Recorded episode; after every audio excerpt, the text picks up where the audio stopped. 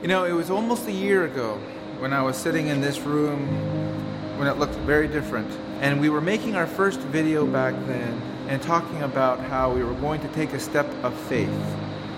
And here we are, a full year later, and we have begun the process. For too long, companies and ministries have relied on third party infrastructure, the cloud, big tech to get their message across the world. I think there's a day coming when we won't be able to rely on these platforms. So it will be imperative for us to start building our own infrastructure.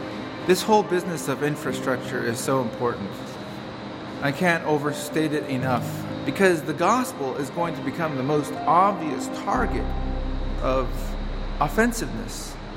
The gospel is offensive so that we have to be oh so careful when we send out a message that might offend somebody because we might get deplatformed. I'm seeing this, you're seeing this. What is that?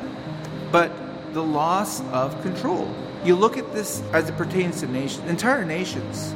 When you begin to lose the infrastructure, then you lose control. When you farm out energy to another nation, you lose control.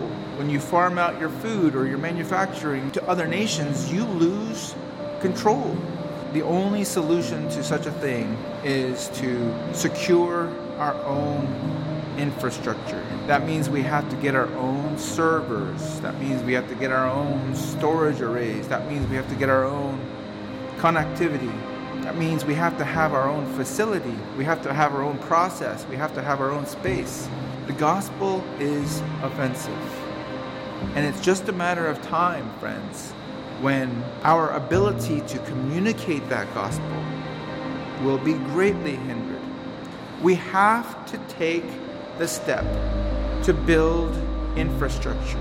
As difficult as it might be, I don't see any way around it.